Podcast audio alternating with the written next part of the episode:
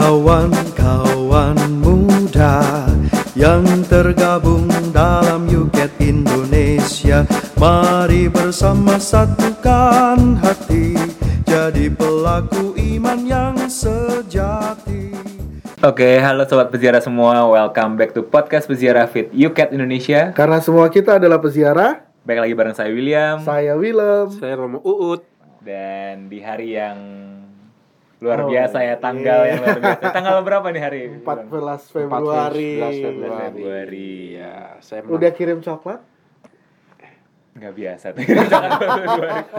Aduh, saya mewakili William memohon maaf pada Saya orang yang tidak bunga diberi. deposito. Oh, oke. Wah, itu lebih baik. Bunga deposito. Padahal baru mau mewakili mohon maaf. Minta malah ya.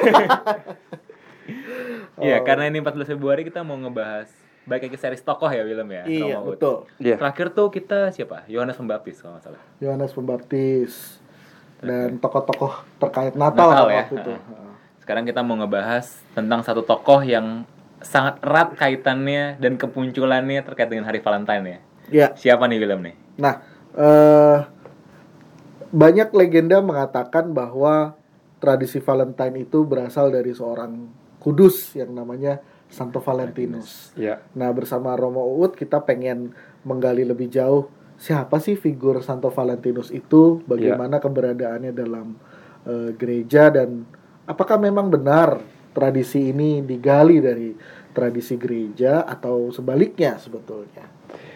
Iya. Menariknya begini, itu sudah dirayakan kurang lebih abad kelima ya, Santo Valentinus. Tapi kita perlu tahu, dalam sejarah gereja, abad kelima, abad keempat, itu adalah pertemuan antara gereja dengan bangsa-bangsa Jerman yang membawa upacara-upacara dari suku-suku mereka. Maka abad kelima, abad keenam itu gereja yang mewarisi kebijaksanaan Yunani, Yahudi dan Latin berjumpa dengan suku Jerman yang masih barbar ya. Dan di situ bisa dikatakan terjadi satu yang sekarang istilahnya inkulturasi. Gereja itu selalu beradaptasi dengan budaya. Lihat Allah sendiri mengadaptasi budaya Yahudi ya. Yahudi ketemu Yunani, gereja menerjemahkan ajaran Yesus tidak ditulis dalam bahasa Yesus tapi bahasa Yunani karena budaya Yunani yang sedang yang harus uh, di menjadi rekan dialog gereja.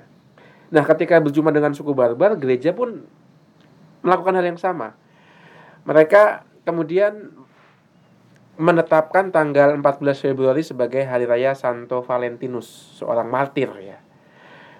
Maka pada abad kelima ini rupanya terjadi kebiasaan merayakan hari raya martir Valentinus tiap tanggal 14 yang sebenarnya kerangkanya itu ada di Dublin di apa di Irlandia. Oh. Martir ini ya ada di. Irlandia. Tapi yang menarik tahun 1969 hari raya ini dihapus dari kalender liturgi Hmm. dengan alasan tidak jelas asal usulnya.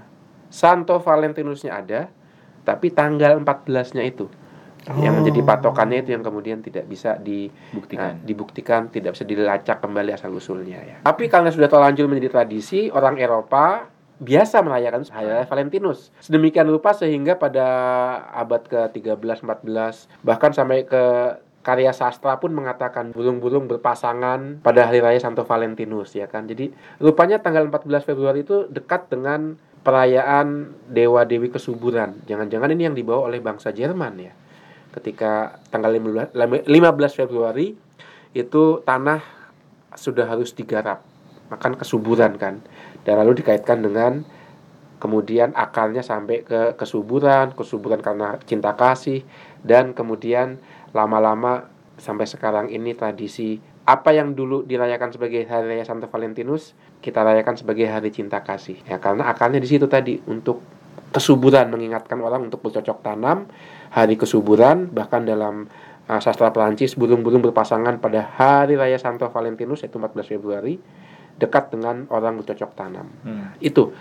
Maka hari raya Valentin dari kata Valentinus tapi cinta kasihnya dari praktek bercocok tanam yang dekat dengan kesuburan. Teorinya seperti itu. Yang sebuah teori ya masih harus perlu dibuktikan tapi bagi saya itu yang paling bisa menjelaskan menghubungkan antara Valentinus dengan cinta kasih hubungannya apa? Oh dua hal yang berbeda rupanya. Mhm. nah, itu sekarang yang tersisa ya hari raya Valentine hari raya industri kartu ucapan selamat dan Coklat. industri coklat ya. Bunga nah itu ya, bunga mawar. Industri Bunga bunga, mawar. deposito. bunga deposito ya jadi sama sekali nggak ada nilai religiusnya sebenarnya iya karena lebih ke ini hari raya yang diimpor dari Amerika sebenarnya Amerika Utara kan bukan hanya hari raya Valentine yang kemudian menjadi ada komersialisasinya Natal kan juga begitu mengalami hal yang sama. Sinterklas itu nggak ada dalam tradisi gereja. Ada Nikolaus martir malah uskup dan martir Santo Nikolaus. Tapi oleh dalam tanda kutip konsumerisme Sinterklas diciptakan karena harus beli kado dan seterusnya.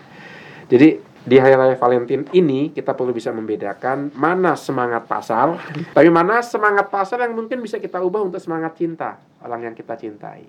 Membeli coklat untuk orang yang kita cintai itu karena semangat cinta kita pada orang yang kita cintai, walaupun memberi keuntungan untuk pasar juga, tapi kan yang penting semangatnya ya.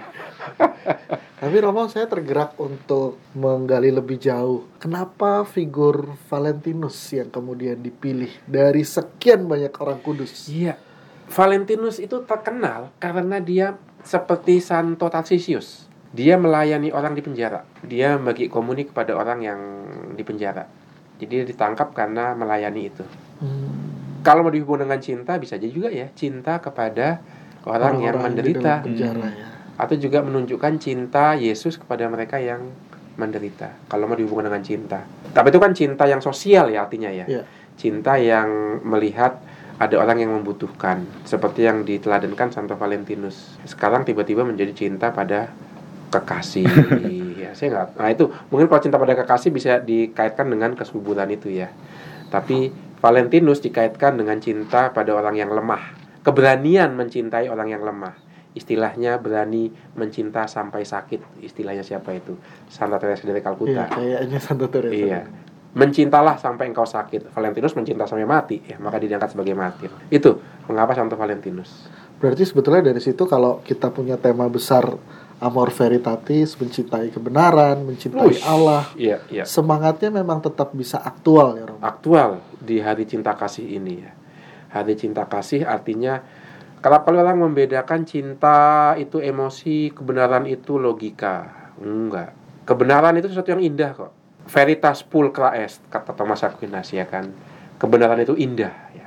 Maka kalau kita lihat jangan langsung masuk ke seni. Lihat ada jalan tol ya kan. Kalau kita lewat jalan tol itu kok lampu kok apa ya jaraknya sama, tingginya sama, itu kan menimbulkan keindahan. Keindahan yang lahir bukan dari karya seni tapi karena eksaknya, matematisnya, ilmu fisikanya jadi indah juga. Maka sesuatu yang benar itu indah. Dan kebenaran mana yang paling tinggi selain cinta? Ya, cinta maka keindahan yang paling besar tuh. Karena tidak ada kebenaran yang lahir dari kebencian, nggak ada. Kebenaran selalu lahir dari cinta. Maka menarik di sini konsep pengetahuan menurut Ibrani. Orang Ibrani itu menganggap pengetahuan yang paling dalam itu maaf, artinya aku mengenal kamu sampai seperti orang suami istri. Sedemikian sehingga aku sampai mengenal kamu luar dan dalam.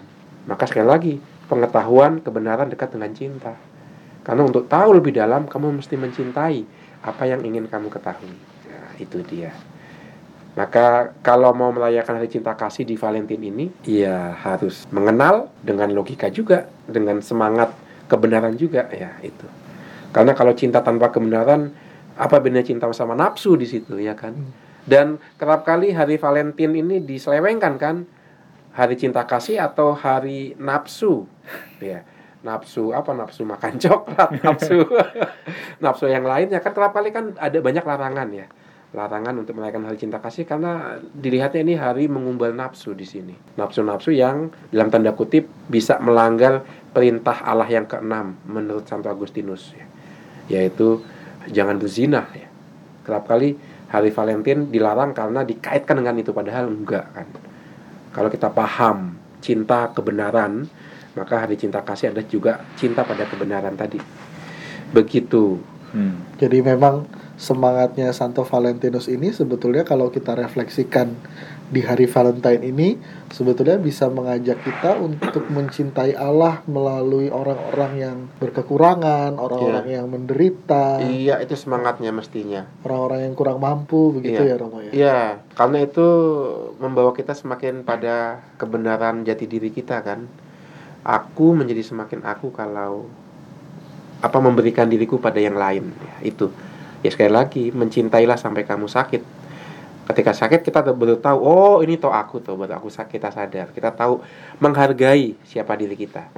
Seperti itu. Maka miliki semangat Santo Valentinus ini ketika merayakan hari raya Valentine untuk semoga bisa transformatif ya. Anak-anak muda bergeraklah merayakan hari Valentine dengan amal kasih ya. Ketika Valentine, wah, kita akan naik mobil, bawa makanan yang sudah kita masak bareng, melewati pinggir jalan, menyapa tukang-tukang kuli bangunan yang nunggu diangkut kalau ada proyek.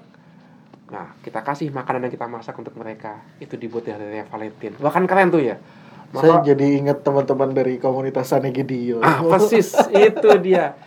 Dan San Egidio punya devosi khusus kepada Santo Valentinus. Mereka mendoakannya di di gereja di Puglia, kota Puglia secara khusus. Walaupun relikwinya ada di Dublin, di Italia juga punya penghormatan khusus di Puglia.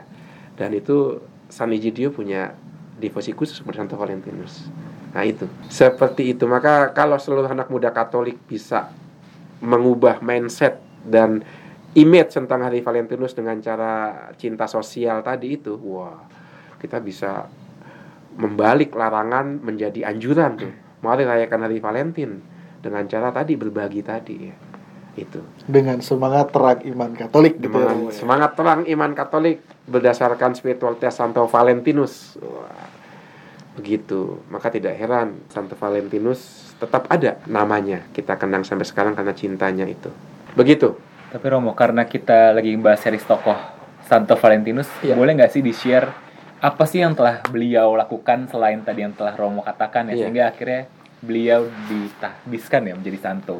Iya, ini memang itu dia sulitnya. Maka gereja berani menghapus tanggal 14 Februari bukan lagi hari peringatan Santo Valentinus, tetapi dari legenda dan dari kisah yang sudah menjadi bagian dari tradisi lisan gereja Santo Valentinus ya seperti tadi ya, melayani orang yang dipenjara, membagikan komuni kepada mereka dan bahkan bersedia untuk apa yang dia buat itu sampai mati. Kalau tidak salah seperti itu mungkin bisa dicek. Karena memang tidak dijelaskan kisahnya secara secara detail ya. Kalau dari websitenya Iman Katolik, Romo, Iya. Santo Valentinus itu memang dianiaya oleh Kaisar Claudius. Ya. Dan dia adalah seorang uskup dari Terni, sebuah dusun kecil di bagian utara kota Roma. Roma. Iya. Dia dianiaya hingga mati pada masa penganiayaan umat Kristen Roma oleh Kaisar Claudius tahun 269, Dua anak ya abad, Abad ketiga. abad Betul. ketiga. Dan dimakamkan di Jalan Flaminia dan di situ dibangun basilika tahun 350 untuk menghormati dia. Dan ada macam-macam versinya memang ya kan. Ada yang Iya. juga yang reliquinya dibawa ke Irlandia juga. Iya, karena di sini juga dikatakan ada dua orang Santo Ah, itu Valentinus dia. itu. Jadi memang bingungan. Belum lagi ada lagi Valentinus yang menyebarkan gnosisisme ya, yang justru mengharamkan pernikahan. Nah, Jadi- tapi bukan santo dia. Jadi Valentinus ini satunya adalah imam, satunya adalah uskup. Dua-duanya Iya, santo. Dua-duanya santo, santo. dan dua-duanya disiksa juga oleh kaisar yang sama. Martir ya. Martir juga di masa Kaisar Claudius Iya. juga, 269 juga. Sekalian kayaknya ya. iya dan Babat, serat. dan itu tidak disebut kan kota Puglia juga ya. Iya, Padahal ada itu hidup itu devosi kepada Santo Valentinus di Puglia itu. Ini mungkin yang dari Terni ini kali Romo ya. Kalau yang Oh. tadi Romo bilang yang Puglia yang di itu. Italia Selatan itu ya, Terni ya, bisa jadi. Ya, seperti itulah makanya memang tidak mudah melacak dia, tapi yang pasti dia martir ya. Iya Romo. Yang pasti Betul. dia martir, mati demi imannya, mati demi sesamanya, apa pun bentuknya itu. Maka kalau mau belajar dari tokoh Valentinus itu ya itu berani memberi kesaksian. Ya seperti tadi misalnya berani ngasih makanan ke orang miskin tanpa takut ih eh, diomongin orang lain gitu kan ya karena kita berani anti mainstream. Ya itu salah satu cara merayakan hari raya Santo Valentinus di hari Valentin seperti itu ya keberanian menjadi saksi. Seperti itu. Oke. Ya. Dan meskipun begitu sebetulnya Santo Valentinus ini ternyata dihormati di banyak gereja Romo. Oh iya. Tidak hanya gereja Katolik tapi juga Anglikan, Ortodoks Timur dan Oh iya, Lutheran. ya. Jadi walaupun nggak jelas, at least kita bisa belajar dari keteladanannya Iya. Santo Valentinus ya. Betul. Iya. Oke, ada lagi Willem yang mau ditambahkan? Mungkin tips lagi Romo bagaimana kita kemudian bisa merayakan Valentine karena pasti kan ya tadi kita berada di antara tegangan antara yang melarang Hmm, eh, iya. tradisi Valentine itu dengan yang tetap melaksanakan tapi dengan warna-warna yang mungkin populer gitu. Nah, Hmm. bagaimana kita bisa merayakan Valentine ini dalam semangat yang cukup rohani sesuai dengan anjuran gereja Katolik dan juga ya tentu mengingat kembali Santo Valentinus dalam situasi kita yang aktual sekarang Romo. Iya, Santo Valentinus dalam situasi kita yang aktual. Kerap kali kita itu kalau berkomunikasi, kalau berjumpa, kalau mencintai itu kan pilih-pilih orang ya. Pilih-pilih orang, berkumpul dengan mereka yang seide, segagasan, ya, yang satu hobi ya. Maka apa yang dibuat Santo Valentinus ini yang bisa menjadi inspirasi bagi kita untuk merayakan sesuatu yang aktual di hari ini ya berani melampaui apa namanya batasan-batasan yang membuat kita senang. Mencari orang yang sama yang seide. Nah, berani nggak kita juga menyapa mereka yang berbeda? Hmm.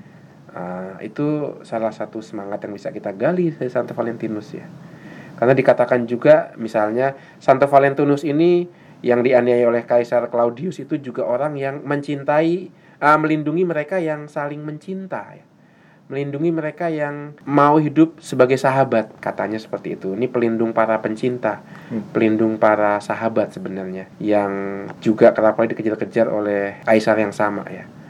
Nah dia uh, sebagai uskup melindungi mereka persahabatan mereka yaitu persahabatan misalnya antara orang yang Kristen dengan orang yang belum Kristen yang secara hukum Romawi waktu itu bisa membuat orang ditangkap semata-mata karena saya mencintai orang Kristen Nah, seperti itu. Maka dilindungi oleh Santo Valentinus ini. Maka bisa juga itu memaknai perayaan Valentin ini dengan berani mencintai mereka yang berbeda. Tanpa ambisi demi agamaku, demi bangsaku, demi sukuku. No. Nah, itu. Seperti itu. Balik-balik berarti toleransi juga ya. Toleransi ya. Nah, itu Santo Valentinus. Mungkin cintanya juga di situ ya. Hari cinta kasih karena ini mau merayakan pelindung mereka yang bersahabat dalam kondisi perbedaan-perbedaan yang ada. Itu. Menjadi sahabat bagi semua orang Wah, tentunya. iya sahabat bagi Kayak semua orang. tema Natal. Natal kemarin. Natal tahun lalu ya menjadi sahabat bagi semua orang. Iya nih maka agak agak ini ya agak agak complicated, agak kabul tentang Santo Valentinus karena memang banyak versinya ya.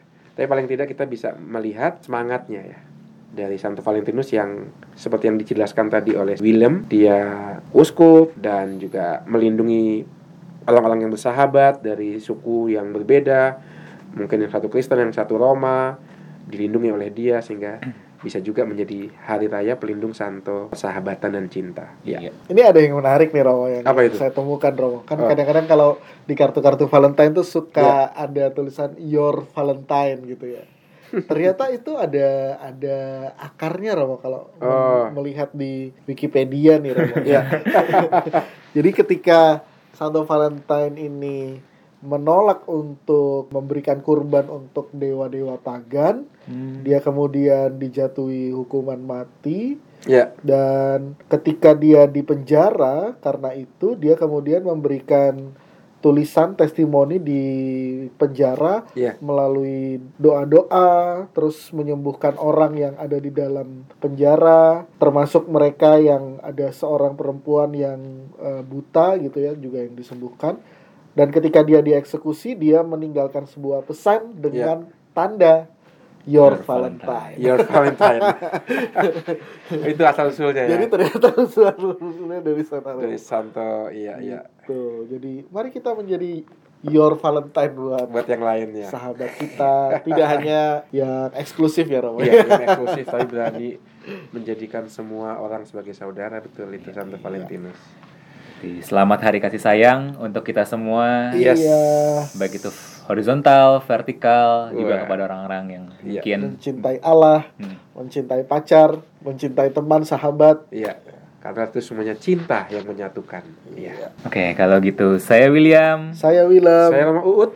See you next time sobat berziarah semua. Bye. Bye Indonesia Majulah Janganlah mati imanmu Ungkapkan dalam kata dan karya You get me